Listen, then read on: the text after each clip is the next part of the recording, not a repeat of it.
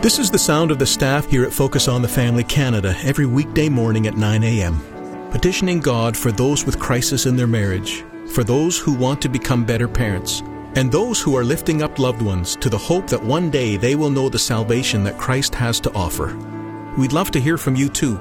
Call us today with your prayer requests at 1 800 A Family or email us at prayer at fotf.ca. It's a daily decision if you want to be in love that day. And we have this language that talks about it happening to us like it's an outside force and we fall into love, as opposed to making a conscious decision to say, I want to love you, I'm going to love you, and I'm choosing to love you. Dr. Ron Welch is our guest today on Focus on the Family, and he and his wife Jan have some simple advice for your marriage that can really uh, be implemented today. Your host is Focus President and author Jim Daly, and I'm John Fuller. Hey, John, uh, if you think about it, every day of our lives is made up of lots of little decisions. Uh, we decide whether or not to hit snooze button. Did you do that this morning? I wanted to. or uh, perhaps uh, what shoes to wear. Hmm. But researchers say that on average, a person makes about 35,000 decisions a day. No wonder I'm tired. well, I said this to Jean and to Troy last night, and they said, yeah, I could see that. I said, tell me whether to get up right now, whether to scratch my head, whether to walk across the room. When you put it in that context, yeah, I could see how we would reach 35,000 decisions a day. But here's something we often don't think of as a decision loving our spouse. Uh, Hollywood often paints love as this, you know, huge romantic. You hear the themes, the big build up, the big yes. music, and the you know the theater release, diamond rings, all of that.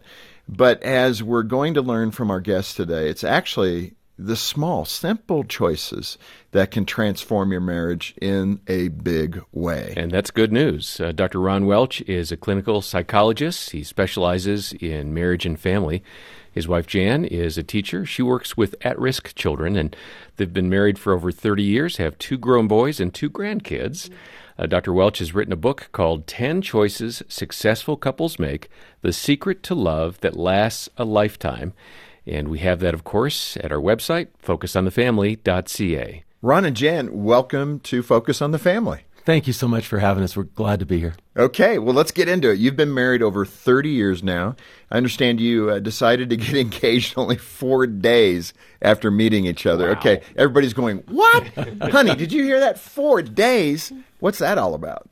I think this is my wife's story to tell. So. oh, nice punt. I'm going to punt this one right over to my wife. Um, Ron and I were at Denver University together, and I realized he was such an intelligent, kind person. And we ended up um, doing a project together, and we were able to um, he asked me out, and um, he was uh, when we left, he wanted to borrow a quarter because he was going to move someone from our date to another date. He was going to make a phone call. Make a phone yeah, and call. I don't look very good in this part of the story, just so you know. and thank goodness the line was busy because I asked him what it was, and he says, "Well, explain that," and I was like. Uh, I like movies, and we were never apart.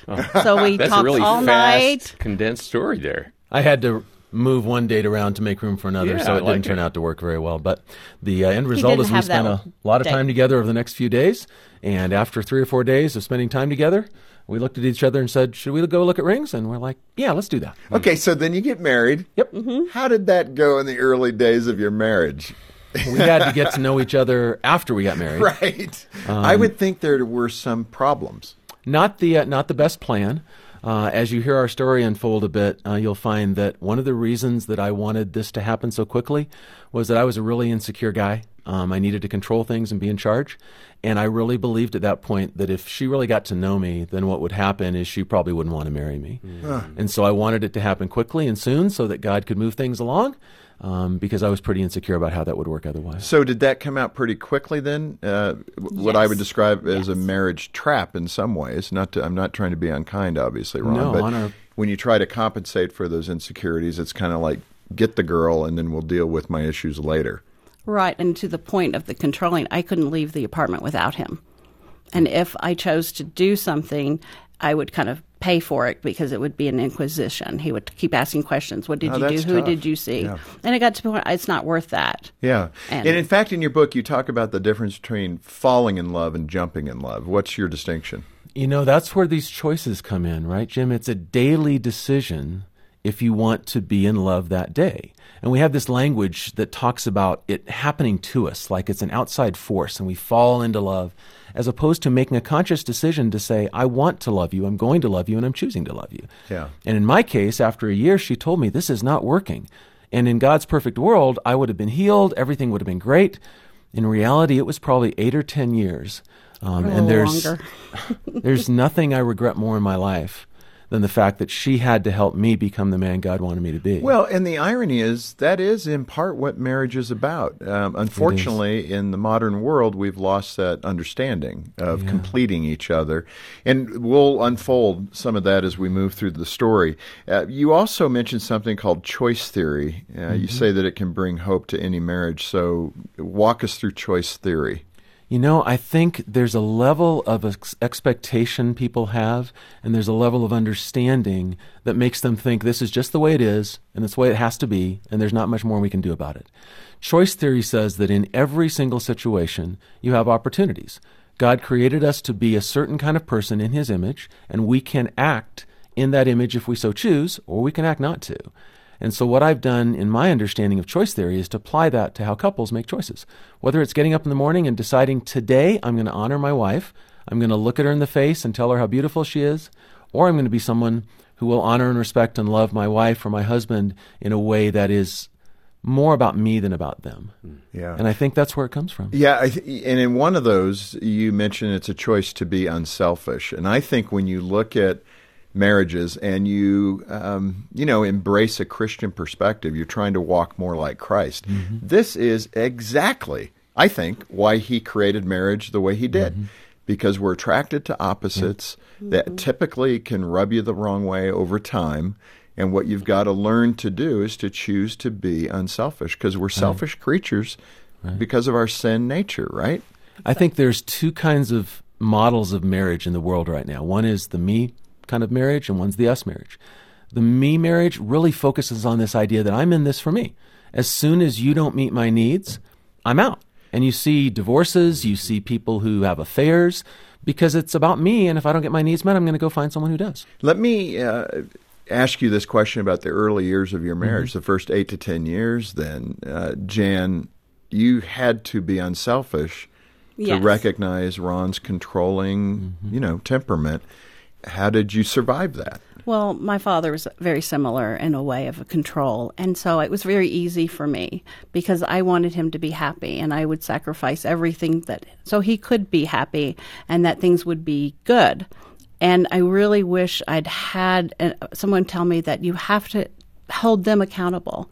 Well, right, easy isn't necessarily healthy. Right. And that's a big point. So that's what you're saying is that I, in essence, I I, went with it. it, and you allowed it to happen. And that's what happens, I think, in a lot of those things because for your insecurities or whatever reason, you hold back some of the things you might have said to the person. Right. And you just kind of keep doing that. And so it's not always beneficial in your marriage. So mm-hmm. when controlling, you also have a part in allowing that, if that wanna- makes sense. Yeah, and I appreciate that honesty, really, both of you, to talk about those first eight to 10 years. I think for a couple that may be in that situation right now, they're still at year 4 Let's just imagine that couple who's listening. Uh, how can we cut their pain in half? They don't have to go eight to 10 years. What were some of those things in those uh, years six, seven, and eight that begin to change things for you? What was it that woke you both up to this unhealthiness?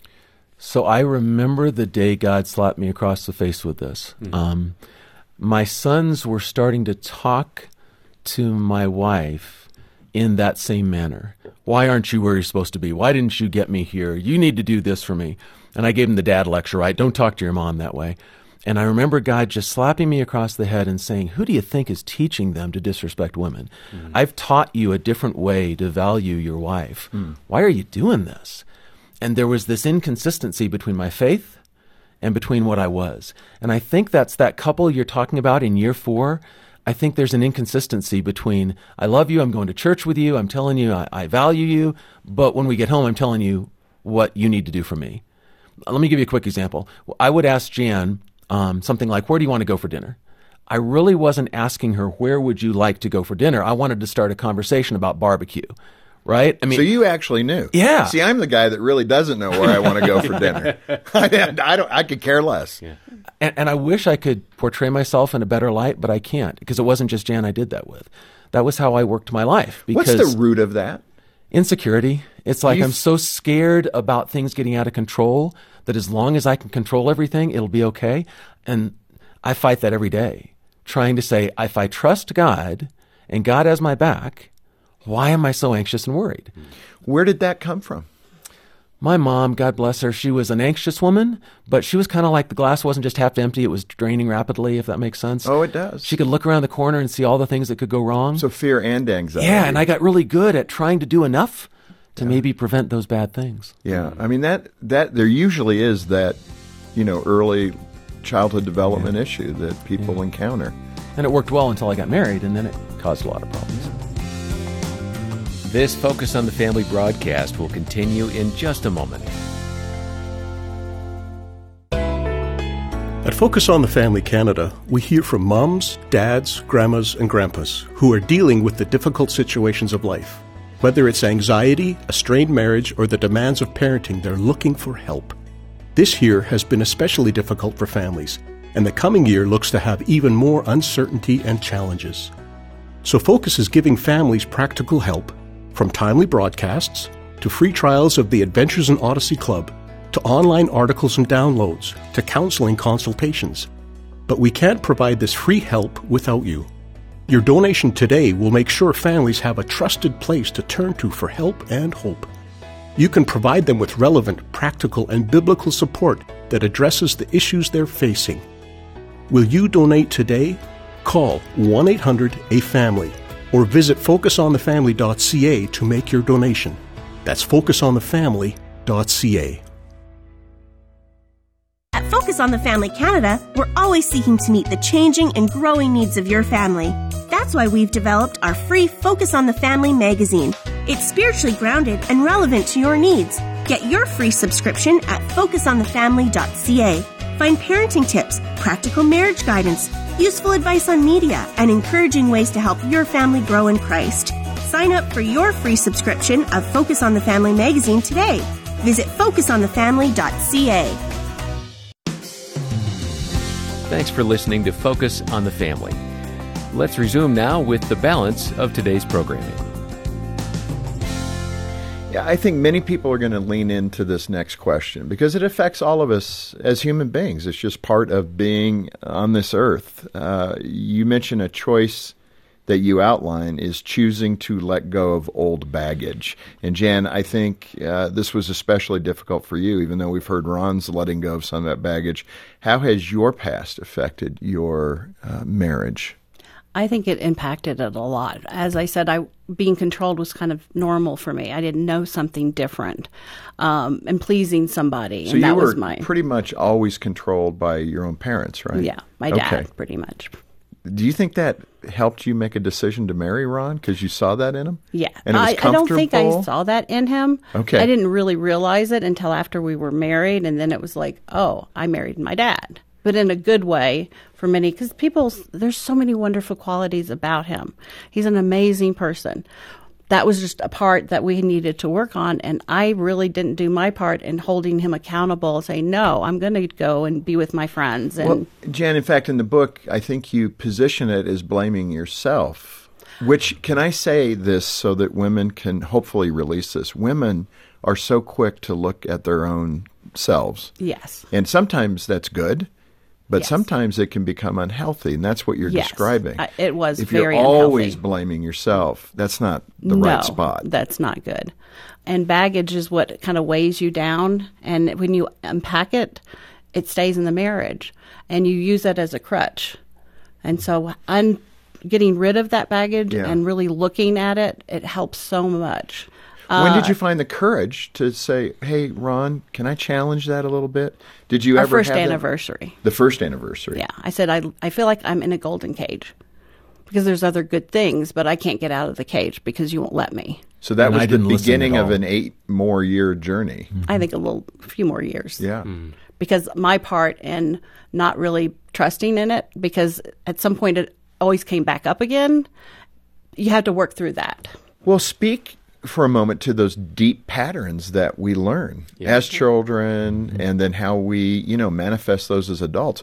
This is you know almost compulsive behavior. It's hard to grab a hold of that. And when you have that thought to grab it captive just like the word talks about to take that captive so it doesn't come out of our mouth as James talks about the power of the tongue. So what mm-hmm. discipline have you applied? Self-discipline to change those things? I had a student. I'm a professor up at Denver Seminary. I had a student ask me that exact question maybe a year or so ago because What they a wanted bright to know. student he Yeah, is. very good student. Very good student. And part of the answer was you can't start by trying to change your entire life. You can't just say I'm going to be different tomorrow. Wow, that's We're all good. done. You have to start with a small choice and say, so what could I do today? That would lead me to make a selfless choice or an unselfish choice as compared to a selfish choice.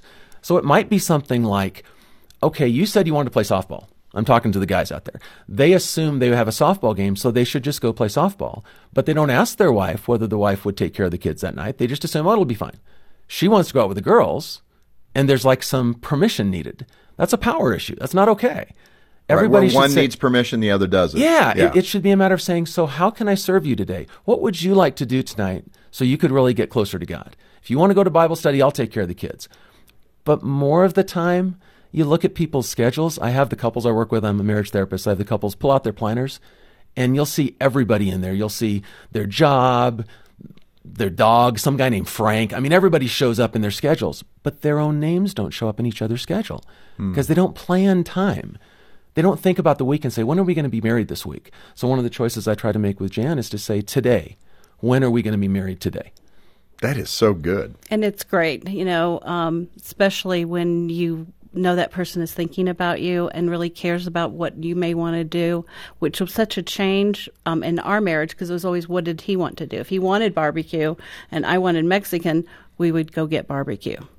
And now In he's like days. in the old days. And now he's like where do you really want to go? And i'm like I feel like I can say that. I mean, I know it's a simple thing, but it really impacts your life in other ways. Well, I'm with you. Let's go get Mexican food. Amen. Sounds good to me. You know, uh, Ron, I wanted to ask you this too. You have a uh, statement or a uh, descriptor called the Niagara Falls analogy Yes. that helps couples de escalate. So often, I mean, even for Jean and I, that's what we need so often is how do I de escalate this? Because I've said something that obviously has triggered her. And uh, sometimes I look for that de escalation and sometimes I don't. So, speak to that. Uh, how do I Niagara fall this in a healthier mm-hmm. way? How do I pull back, especially if you want to win in this moment? Which is a competitive nature thing, which I do possess, and so you know it's about hey, can, how do I win this argument? Uh-huh. Okay, help me out, Mister Therapist. You betcha. I'm so glad you asked about that, Jim. This is the single most effective thing I've ever seen in counseling. By this far. is important. It is so amazing. I was in the prison system for many years. Um, I guess Not I in Which prison. side? Not in prisons. We have As a psychologist, qualify. I was not an inmate. I guess I should explain that for your listeners. Yes, I got it. But I Prison worked with a lot of Just inmates with a lot of anger problems. And I met a guy named Bill Fleeman who was doing work on, on Niagara Falls, looking at how that affected anger. And I said, man, can I use this for marriage? And afterwards, his organization let me use this with marriage couples. And what I do is, have you ever been to Niagara Falls? I have. Big waterfall, lots of water. My Canadian friends want to make sure I say the Canadian side is prettier. So it's probably true, Probably actually. true. But what most people don't do is go back upriver about two or three miles. It's calm, it's peaceful. You can get in and out of the water. You can make choices about what you want to do. As you get closer to the falls, when we've been there, it was, you know, you have a roaring sound of the water. There's there's a point of no return. And this was what happened with the inmates I worked with, where two days before in the lunch line, when someone elbowed them, they could make a different choice. When they're down on the rec yard with a shank trying to stab somebody, it's too late to make a different choice. They've already made their call. They're over the They're falls. over the falls. And so with couples, I say, I ask them to make four lists. I ask the husband to make a list about how he knows when he's okay and when he's not okay. I ask the wife to make a list about how she knows when he's okay or not okay. Because sometimes uh, our wife or our husband knows a lot more about how okay we are than we do, right? And then I ask the wife to make a list about the husband and about herself. These four lists give you all sorts of ideas of how you know things aren't okay, and I ask them to rank order them. what they do then is they use these lists, and I have some couples that have a huge picture laminated of Niagara Falls up in their kitchen wall, and they just identify what are our warning signs? When are we getting close to the falls? When are we getting anxious or upset or angry or frustrated? And they choose to make choices way upriver before they go over the falls. Yeah, those are in essence the cable, the safety cables. That's right. No, that's, That's really right. good. Uh, another choice you mention and talk about with couples is the choice to uh, communicate positively. I think I get that one, but and I think the power of that. I'm doing that more in my marriage now than I have in the past, and it, it is really good. Make sure you're more positive than negative. Yes, I, I like to think about what I can do to make someone else's day better. Is there something that I can compliment them on? Is there something if I can tell they're worried about something? Do you need to talk about it? Um, I work with children, and you need to be able, in many ways, to kind of see if things are bad things are happening, and you communicate with them. You pull them out. You could talk to them. Um, I love being able to make someone else's day better, and I think by being positive and communicating that. And sometimes you just don't know. A smile could make somebody's day if they're Oh, having yeah. a really rough day. Um, unfortunately many teenagers are needing that a lot more Yeah, I would say double down on the positivity with your teenager because at that stage of life, there's so many negatives coming at them. I would also add delivery matters. Yeah. Uh, the attitude, the tone of voice can throw a message right out the window, so you got to deliver it positively. That's good. In fact, you have 10 rules uh, for positive communication, and John, we'll post those at the Good website. idea. Yeah. Excellent. But give me a couple of those. I mean, you mentioned one or two, but what's. Uh, So, for example, nothing good tends to happen in communication after 9 p.m. that's close to Okay. the be home by midnight. Right. There's nothing good happens Pretty after applicable midnight. in my home. right. When couples, uh, John, you know, if, if a couple starts talking about a conflict at 9:30 when they're both tired, the kids just went to bed, it's not going to go well. Another would be if if you think about bringing up the past, you know, the great pancake incident of 2012 or whatever, you know, just let it go. Don't bring up the past and bring in new stuff. So I think the rules have a lot to do with being fair in your communication. Mm-hmm. Yeah. You say there's something called unspoken truths and that they can be a silent killer in marriage. What do you mean by that? This is all the things that you know about your wife right now that you believe to be true, and you're fairly certain that you really can't talk you out of it. Um, you believe, for instance, something like, you kind of are a lazy person. Or someone else thinks, my husband cares more about work than me. Or maybe, ah, you really probably are going to think of yourself before me most times. It's the unspoken truths that are what in scientific world would be called givens. They drive everything else because they're assumptions that are so powerful. They form the basis of what you choose. One of Jan's assumptions was that she wasn't worthwhile enough to stand up for herself and be treated the way she deserved to be treated. And so she kind of took my inappropriate, ridiculous, immature behavior for many years. Uh, we call it learned helplessness. You guys ever remember the old Sure. animal experience? Yeah. They'd shock the dogs, dogs would jump, dogs come back down. Eventually, the jo- dogs lay down and they say, You can shock me, but you can't make me jump. Right. I'm And done jumping. Yeah, and, and that's, I think that was kind of what it was like for you. It's like, why bother trying? He's not going to listen. Yeah, and sometimes, especially um, when I would bring something that was not like money or something, and he could kind of explode out of that. Why did you spend that, or those kind of things?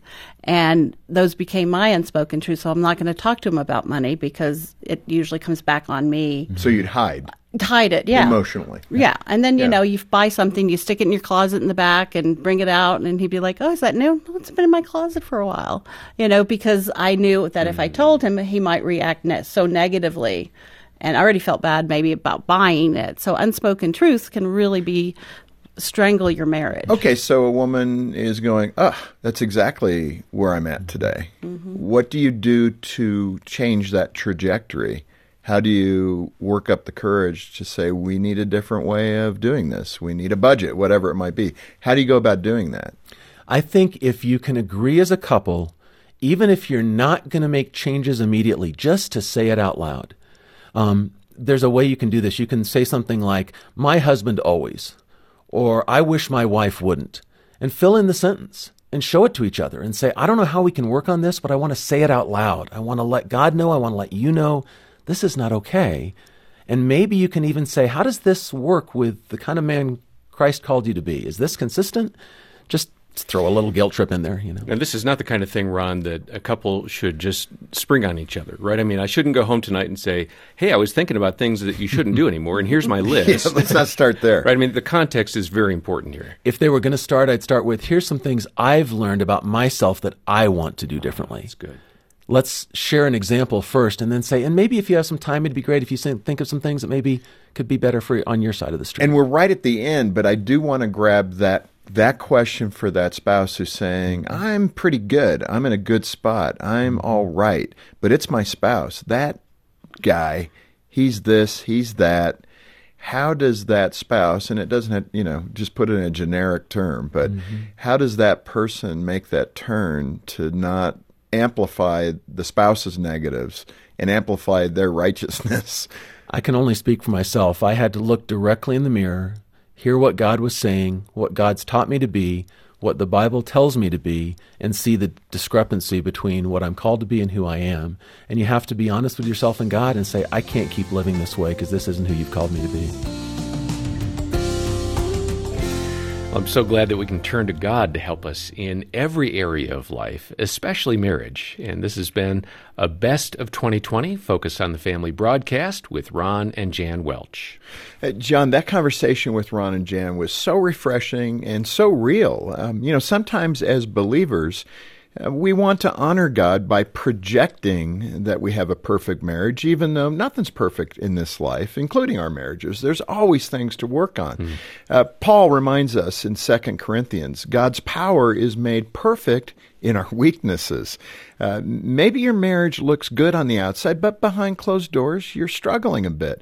If that describes you, uh, please reach out to us. One couple, Kiera and Daniel, wrote to us after attending our marriage intensive, Hope Restored, as we call it, and said this For seven years, our home has felt like World War III. We came to focus broken, nervous, and skeptical. But the intensive has truly been an amazing journey. God has opened our eyes. We have learned how to take care of our hearts and truly care for our spouse's feelings. We opened up to each other. I will cherish this memory of hope restored forever. Well, that is uh, such a great story, and it's really why we do these marriage intensives at Hope Restored to give couples like Kiera and Daniel something to cling on to so they can rebuild that relationship. And you know, John, in addition to Hope Restored, we've helped about 100,000 couples work through a major uh, marriage crisis in the past year. So please, consider becoming a monthly supporter of Focus on the Family Canada.